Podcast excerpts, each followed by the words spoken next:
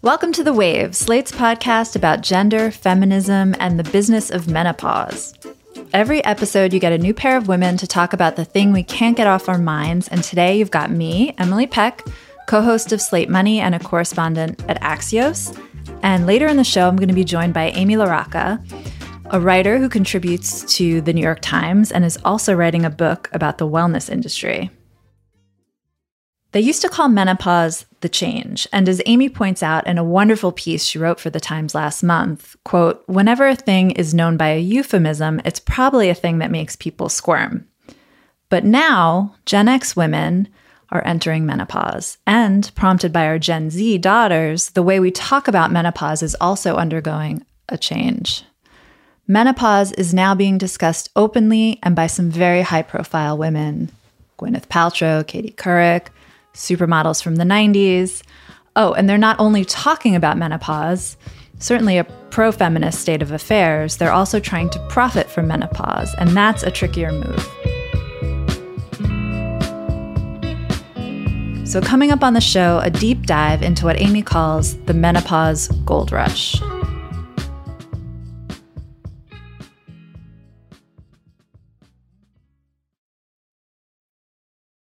Mom deserves the best, and there's no better place to shop for Mother's Day than Whole Foods Market. They're your destination for unbeatable savings, from premium gifts to show-stopping flowers and irresistible desserts. Start by saving 33% with Prime on all body care and candles. Then get a 15-stem bunch of tulips for just $9.99 each with Prime. Round out Mom's menu with festive rosé, irresistible berry chantilly cake, and more special treats. Come celebrate Mother's Day at Whole Foods Market. Welcome back to The Waves. I'm here with Amy, who is a contributor to the New York Times and is working on a book about wellness. Hello. Hi. So I wanted Amy to just, before we get into the details here and the supermodels from the 90s talking about menopause, if you could just get into the basics. What is menopause? When does it start? When does it end? I'm nearing 50 myself. Every time I go to the doctor, I'm asking her, like, is it happening? When is it going to happen? Menopause is commonly divided into three phases. The first being perimenopause, which can go on, people say, for from 5 to 15 years. So it's an enormous part of your life. And what's going on in perimenopause are the hormonal changes that are going to lead to the end of your fertility is the easiest way to think about it. So it means that your ovaries are beginning to slow and eventually shut down production. And that's a really slow process. And it typically begins, uh, the most common time for that to begin is sometime in the in a woman's 40s. And what perimenopause can look like is just radically different for each person and can evolve during the course of perimenopause.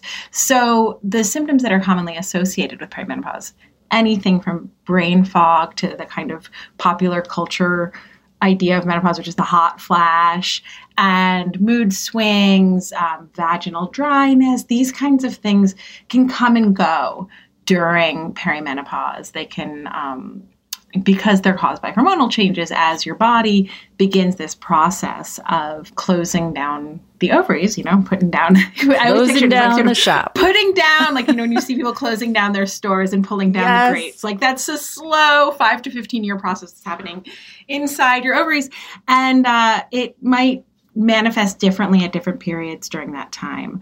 And you might have very serious symptoms, very severe symptoms, very disruptive symptoms or you might have very few. Uh, menopause itself um, is the moment when you have not menstruated for one year. So, one year from your final menstrual period, that's menopause. Then you've got postmenopause, which is the rest of your life. So that's a very long time. Explain so, that to me. No. yeah. so, um, so that's you know you're not you're no longer a fertile egg producing woman, and uh, that kicks off one year from your last menstrual period. Gotcha. I think for a long time I thought perimenopause was menopause, but um, it's good to have the clarification. Right. I think that's. I think that's right. I think when people think about menopause, what they're actually talking about is technically perimenopause, which is when your body just begins these hormonal changes. And I think it's interesting to think about like perimenopause is kind of like puberty, right? Like it's going to go on for some length of time, and your body is going to go through a number of transitions. And at one point, it might be that you are suddenly like super sweaty, or at one point, it might be that you suddenly got a lot of acne. And these, it's it's the process of your body going undergoing like major hormonal changes. We're all familiar with puberty we all sort of know what happens. We've all been through it, right? But nobody quite talks or has historically spoken about perimenopause as much, but it's a very, very, very similar process. It's the other end. No one used to talk about this. Your piece says, you know, it used to be talked about in whispers and in euphemisms. Um, but now, we're t- we're talk we're here on the waves talking about yeah, it. That's right. And you wrote a piece for it in the New York Times. What's going on is why are people talking about menopause now? Well, I think there's a a number of reasons. I don't think it's any one thing. I think there's more openness for women talking about bodies in general.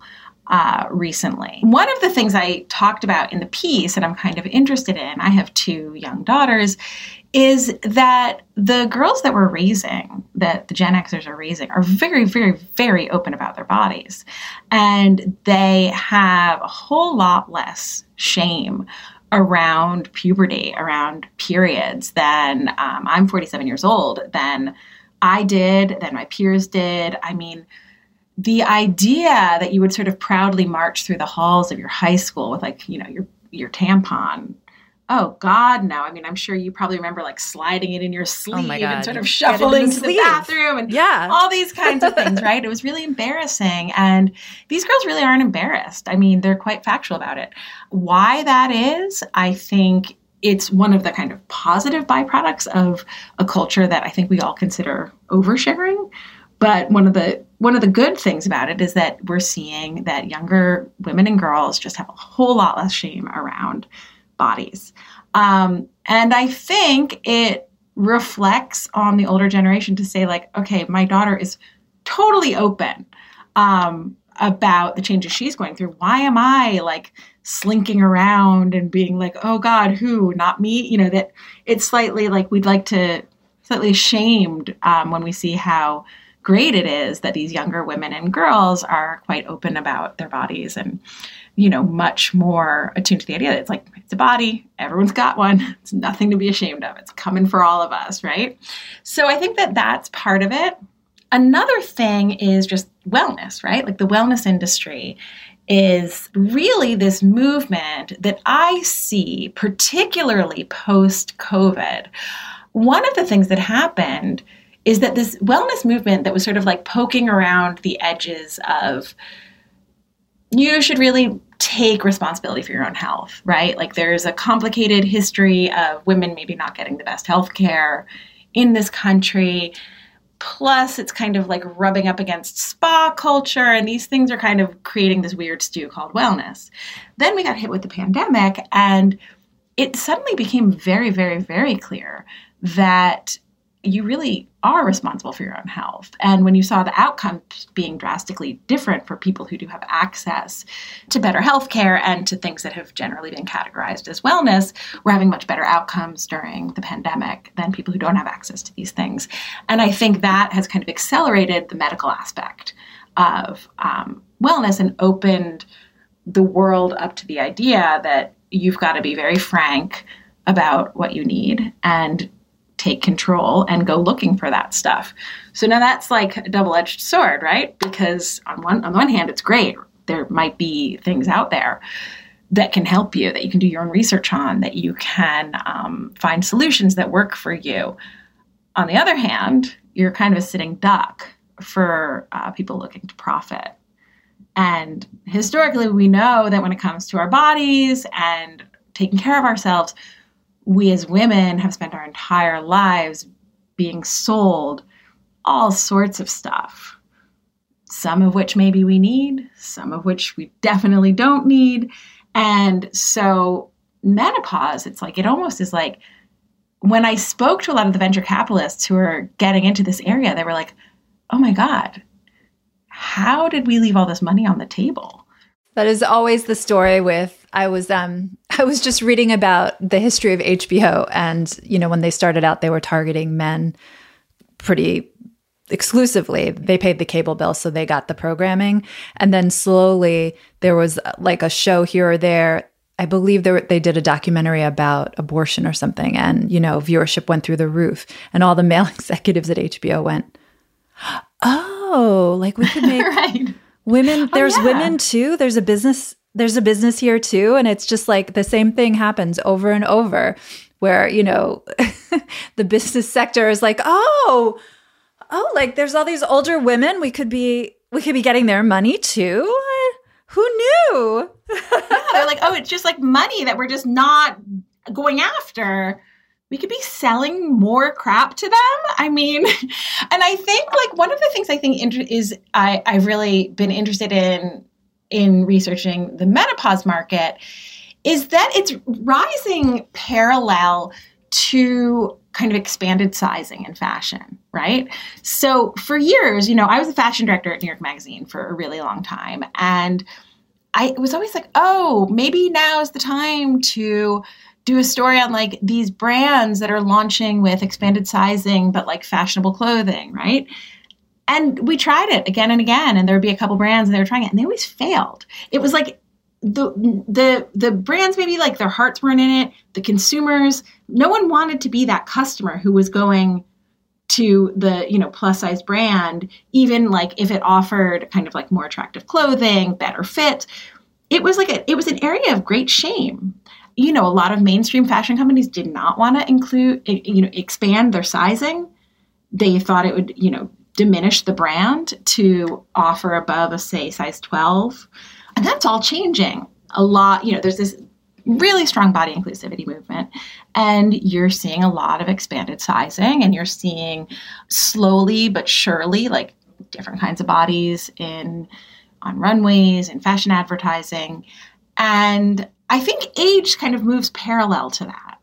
As we're saying, like maybe we could take what has been a very, very, very, very narrow idea of what's considered attractive and expand that and then you open up these markets. And so it's not that people before didn't identify like okay so there's obviously a lot of women out there who want to look really good and have some money and just aren't being served by the current options for clothing um, but i think like so much shame was associated with that with on both sides that like it just couldn't take off but now that there is a kind of body inclusivity movement that's quite strong and again driven by much younger women and girls, these brands are really opening up. And I think that then opens the doors to a lot of different things, you know, race and age in terms of what kind of representation people are willing to tolerate, open to seeing.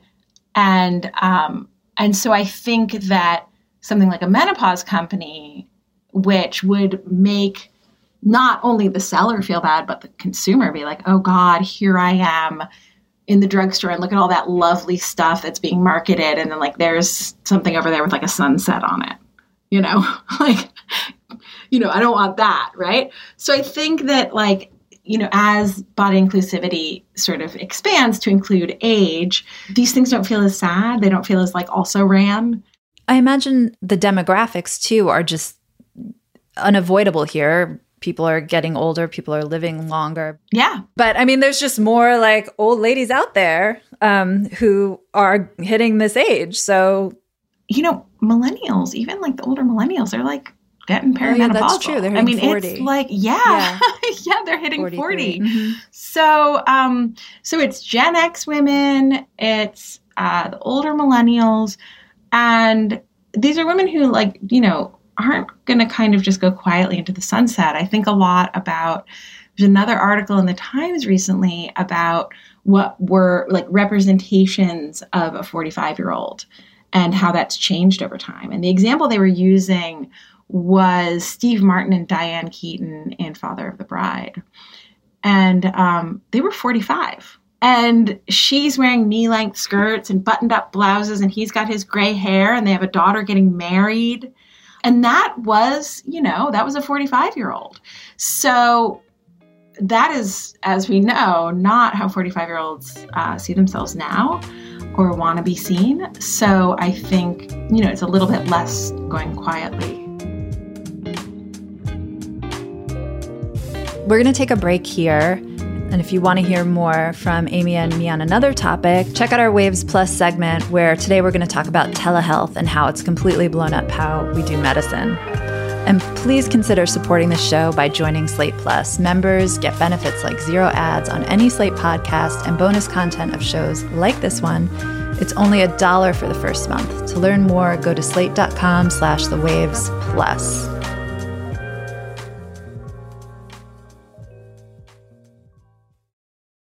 Hey, it's Ryan Reynolds, and I'm here with Keith, co star of my upcoming film, If, only in theaters, May 17th. Do you want to tell people the big news? All right, I'll do it. Sign up now and you'll get unlimited for $15 a month in six months of Paramount Plus Essential Plan on us. Mintmobile.com slash switch. Upfront payment of $45 equivalent to $15 per month. Unlimited over 40 gigabytes per month. Face lower speeds. Videos at 480p. Active Mint customers by 531.24 get six months of Paramount Plus Essential Plan. Auto renews after six months. Offer ends May 31st, 2024. Separate Paramount Plus registration required. Terms and conditions apply if rated PG. Another day is here and you're ready for it. What to wear? Check. Breakfast, lunch, and dinner? Check. Planning for what's next and how to save for it? That's where Bank of America can help. For your financial to-dos, Bank of America has experts ready to help get you closer to your goals. Get started at one of our local financial centers or 24-7 in our mobile banking app. Find a location near you at bankofamerica.com slash talk to us. What would you like the power to do? Mobile banking requires downloading the app and is only available for select devices. Message and data rates may apply. Bank of America and a member FDIC. Judy was boring. Hello. Then Judy discovered ChumbaCasino.com. It's my little escape. Now Judy's the life of the party. Oh, baby, mama's bringing home the bacon. Whoa, take it easy, Judy. The Chumba life is for everybody. So go to ChumbaCasino.com and play over 100 casino-style games. Join today and play for free for your chance to redeem some serious prizes. chumba ChumbaCasino.com. No purchase necessary. Void where prohibited by law. 18 plus terms and conditions apply. See website for details.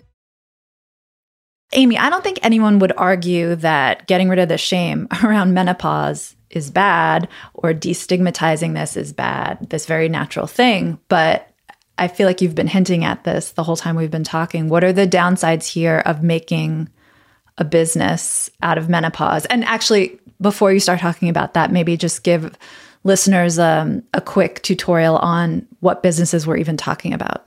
You've got your face creams, your body creams. In this, in the case of menopause, they often in- include like a vaginal product or maybe a cooling spray. Like, so there's a few additional products. But basically, it's like a moisturizer, a body moisturizer, a body oil um, targeted to women with aging skin. That's a language we all speak. Do we need Stripes by Naomi Watts moisturizer? It's great that she's an actress in Hollywood who's out there saying, you know, look, my career is not done and I'm going through menopause and it's all okay. I think that's great. Um, obviously, you're going to pay a premium for these products. The question that remains, and a question that consumers always have to ask themselves is what am I actually paying here? Paying for? Am I paying for the product? Am I paying for the packaging? Am I paying for how good it feels to be personally targeted and seen? Um, so I think, but that's a calculation that I think uh, women, um, as consumers of the beauty industry, are pretty sophisticated about making at this point. Um, and you know, beauty is like a self-care category it's also an entertainment category right? Like am i going to have a good time doing this? Is it fun? So that's those are the beauty companies. Uh, you know you've got shampoo for aging hair you've got this molecule that brings more moisture or collagen is a word you're going to hear a lot. So those are the beauty companies. I would just add that like even though these products really not revolutionary or anything different than what we've seen. I imagine the packaging and the marketing sort of culture are culturally significant. Like it matters to have this in the have people seeing this like not just that's right women our age but like at every age because it kind of further destigmatizes the phenomenon that's right, and it's and it's cool. Like it's not. It's yeah, not, it's not tragic. tragic. This stuff. no like, sunsets. It's, it's, yeah, it's, not sad. No sunsets. No Right. one's doing a sunset anymore. Uh, it's you know beautifully branded. It's sophisticated. It's well designed. Um, all of those things, which are saying like you know you're not. This isn't oil of, or you know, as my college roommate used to call it, oil of old lady. Like it's not, you know, it's not oil of old lady. Yeah. So, um, yeah, so all of that I think is very culturally significant that the idea that these products can look good and be appealing and uh, look a lot like the products that are marketed to younger women, right? Like they're not sort of they're not sort of heralding you into the end of your life where things stop looking nice. You know, like they're they're sort of saying like, yeah, okay, this moisturizer might work better. You know, you probably don't have acne anymore, right? Like this might be a better choice for you. I wonder if this is just all turning into just another opportunity to like market beauty products to women and another way to to sell us anti-aging products. For sure. A million percent, right? I mean, I don't think these are products that are going to say like you've reached menopause and you're just great the way you are. I mean, mm. that's not going to sell any face cream, right? right? They're you have to make say, people feel bad to sell them this stuff. that's right. You have to say like there's there's a way of doing this better, and there's a way of being better at this, and there's a way of looking better, um, and it's for sale, and we're going to sell it to you. And the one that's it's slightly comical, so it's like on Gwyneth Paltrow. She's got a menopause vitamin kit called Madame Ovary that um, you can uh, subscribe to and get your Madame Ovary vitamins every 30 days. Um, and it was her 50th birthday and she posts this photograph of herself looking just absolutely incredible i mean she doesn't have you know a dimple or a lump or a bulge anywhere and she's leaping in this like teeny weeny bikini and she writes this kind of ode to herself at 50 and she's saying I accept the lines creeping across my face. I, I accept the parts of me that are sagging. I accept the sunspots. And you're like, you do not accept anything. Your entire business is based on fighting tooth and nail against it. I mean, she's a paid spokeswoman for a specific type of Botox. She markets. I mean, she had some sort of hilarious thing about the celest sun has left its like celest- celestial fingerprints on her. She this summer launched a product just based specifically at lightening your sunspots. It's a 90 She's like known for her freckles. That's like her thing. Yeah, well, now she's going to lighten them, right? So um, I think like the certain freckles are cute, but like maybe the age sunspots are less cute. Right in there, you can see the entire pro- problem, right? Like you're going to be sold this idea that it's like feminist and you accept it, but then you're going to spend a lot of money fighting it. And that's kind of the paradox with a lot of this stuff, especially one of the things about wellness is that it's like kind of a save and a dodge for the beauty industry, right? Because they get to say like, no, no, no, this is feminist. Like this is for you. This is about empowerment. Um, while, you know, hurling a lot of the same kind of products that they've been selling for ages at women that are, as you said, based on making you feel kind of bad and feeling like you have to make this purchase. Also, like, you know, I've been getting older which we all are, so I'm not revealing anything shocking here, but like as you as I've am edging towards 50 and I'm talking to my peers who by the way talk more about menopause than they did when I was back when I was 12 and wanted to talk about my period and no one was talking about it at all. It's really different. The big thing about getting older as a woman turning 50 is like you become kind of invisible. Like I walk down the street now, no one really looks at me, which is more upsetting than I thought it would be, weirdly, but we can talk about that in another show.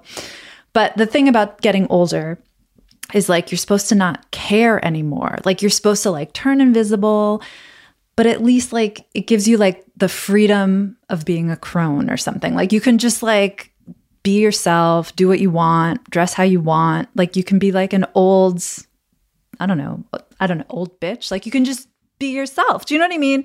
But but if they're like packaging old womenhood now, it's like you don't get to do that. You have to like, I don't know, buy this stuff or look a certain way. For sure. I find like a lot of the kind of like problem of this like new version of, you know, hashtag feminism has created actually like some really difficult like paradoxes for women, I think. Like, you know, I remember like when I first had my kids and I was just like a mess. Like I was just working full time and had these babies at home and I felt physically like, you know, pumping in the office and all of this stuff. And it's really hard, right? Like it doesn't feel good. And I didn't have some clearer idea. And I, it was like this idea that, like, no, moms do it better. Like, moms get it done better than anyone else. And like, you're making yes. it happen, girl. And it was like, well, actually like what I would really like and what would feel feminist to me in this moment would be someone saying, I see that this is very difficult. And you actually don't need to be a superwoman right now. Like, get through it, right? But no one says that, right? The, the feminist idea is like, no, like, I always hire a working mom because working moms know how to get it done. And you're just like sitting there. I remember like sitting in meetings, like, looking around at all these childless people and being like with their sort of clean hair and their typed up memos and just like my eyes burning and thinking like what is feminist about having to pretend that none of this is happening? Right? But that was kind of the thing. And so i think like you can see a sort of similar thing happening with menopause right? Like well i've got my hrt and i feel hot and sexy and it's like well do I have to keep feeling hot? And like you know, like, like exactly. Like, couldn't we just sort of like couldn't we sort of accept these very very very big changes without kind of like seeking to negate them all the time? Or you know like i always think about like people saying like well i feel back to myself. Like the self is this kind of unchangeable thing that you're entitled to. And i'm always like what is the self everyone's talking about? And the best i can tell it's like you at 28 right? Like that is the essential self that you like got to get back somehow there. everyone feels like super entitled to like get back to myself. And it's like you know yourself is ideally like an evolving thing right? And your menopausal self should be and will be different than the the person you were when you were having children the person you were when you were you know going like all going through all of these different phases of life. And you know what's dangerous about all of it is like it's wonderful it's spectacular and it's great when people can get relief from discomfort and from these really disruptive and upsetting and difficult symptoms when people can get back to sleeping better um, you know having better sex having you know all of the things that these products lifting their brain fog. Um, that's great. That's completely fantastic but i don't know that the end goal needs to be and then you can return to being this kind of version of a woman that didn't have that has not actually experienced these changes and isn't in a new phase of life it's probably goes back to some like deeper fear of aging and denial of aging. Yeah, and all of course. This. Yeah, Mortality, of course. right? Mortality, Of right? Yeah. Also, I just want to give a shout out. I feel like we didn't talk about millennials that much, but I have this very strong memory of being at work back when I was at HuffPost and I worked with, it was all millennials and me basically. And um, there was like, you know, a Slack channel where it was just like, does anyone have a tampon Slack channel? And like, there was just a box of them that someone had in the office and women would just go and you would just grab one and walk to the bathroom, no shame. And I remember that being like a huge, revelation for me as like my, my Gen X worker. We didn't really never do do that. that, no. right? Um, and I feel like these problems we're seeing now with like the menopause marketing as anti-aging is coming from Gen X. Like the we we with the tampons up our sleeves and maybe the millennials will fix it. Yeah. maybe they'll fix it behind us. We have that so ingrained, right? I think that's a great way of thinking about it. And I think like you're right, as Gen Xers, we've also like ingrained a lot of the stuff that came before, which was like the only way to age was to fight it every step of the way. Fight it. Um, yeah, Yeah. beat it, right? Defeat Yeah. aging. and that like, you know, maybe I, I think like the dream, the ideal version of all of this, right, is that like med schools start training their doctors in menopause care, right? Like your doctor is more equipped to help you like find solutions that make you feel a bit better. So you feel better as you go through your day. You know that money is put into the research of for women's health which historically you know there's been a big difference between the amount of resources that are put towards you know general health or specifically men's health uh, and women's health and all of those things would be great. Like you know all of that all of those all of that would just be fantastic.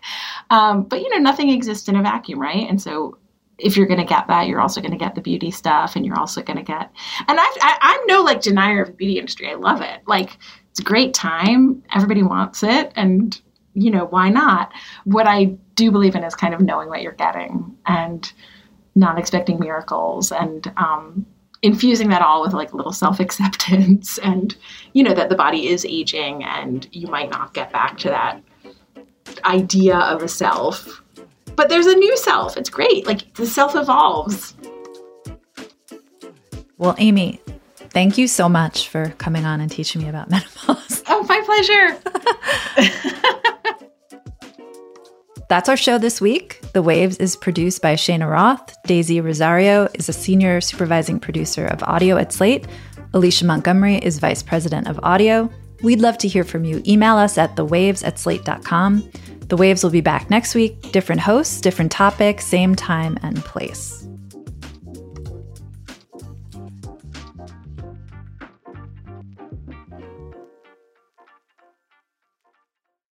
Thank you so much for being a Slate Plus member. And since you're a member, you get this weekly bonus segment. So let's talk about telemedicine. Amy, how has telehealth kind of blown up in the pandemic and how does that affect menopause care? So, pre pandemic, we started seeing the rise of a category of healthcare company online that offered prescription subscription services. So you've got both of them. So it's like you go online, you consult with a doctor. The doctor says, usually by text message, the doctor, you do a quick intake form, and then um, the next thing is that you've got a prescription, which you then take on a subscription basis. So you sign up, you give your credit card details, and every 30 days that arrives at your doorstep. It was slow to catch on pre pandemic. If you can think back to 2019, people weren't really necessarily comfortable with speaking to doctors or speaking to anyone really like online a stranger. It was it was a very foreign concept. That obviously accelerated beyond anyone's wildest imagination and now people are incredibly comfortable with the idea of having their medical care done in this kind of very distanced way great for menopause for a number of reasons. Uh, one is because one of the really sort of disturbing things that you learn when you start looking into menopause is that it's barely taught in medical schools. Um, so most gynecologists have had like two hours in their entire medical school curriculum on menopause care. So even if you are able to access your doctor, the odds are your doctor isn't going to have had a lot of training in how to help you. Um, so the idea that there are now these companies online where you can access you know remotely access a medical professional who has been trained in menopause care is a really appealing option. Um, the other thing that happened is that there's a huge study in the 1970s about hormone replacement therapy. It basically concluded that it was really really really dangerous and really bad for you and it increased your risk of heart disease dementia uh, breast and ovarian cancers. Uh, so HR people stopped uh, prescribing you know, hormone replacement therapy. Um, there's since been a lot of research that has concluded that it's not dangerous for a very specific subset of women who are, you know, who start hormone replacement therapy within a certain window of, you know, menopausal progression, which again would have to sort of be like within some number of years, um, when they're younger, when they have certain symptoms. So there are actually a great number of cases where the benefits of HRT far outweigh the risks. And there's been a big movement to begin prescribing hormone replacement therapy to a lot of women. And again, because a lot of doctors uh, in this country aren't trained in in menopause care and not really up to date on the latest research, research regarding HRT, it's kind of a perfect Plus, you've got people who are like, yeah, I'll go online to see a doctor. It's fine. I do everything online now anyway. So uh, the these are companies that are telehealth companies devoted to menopause care, which is primarily the prescribing of hormone replacement therapies. Um, and that's huge. That was just some of our Slate Plus segment. If you want to hear the whole thing, go to slate.com slash the waves plus to become a Slate Plus member today. Slate.com slash the waves plus. This is the story of the one. As a maintenance engineer, he hears things differently. To the untrained ear, everything on his shop floor might sound fine, but he can hear gears grinding or a belt slipping. So he steps in to fix the problem at hand before it gets out of hand. And he knows Grainger's got the right product he needs to get the job done, which is music to his ears. Call, clickgrainger.com, or just stop by. Granger, for the ones who get it done.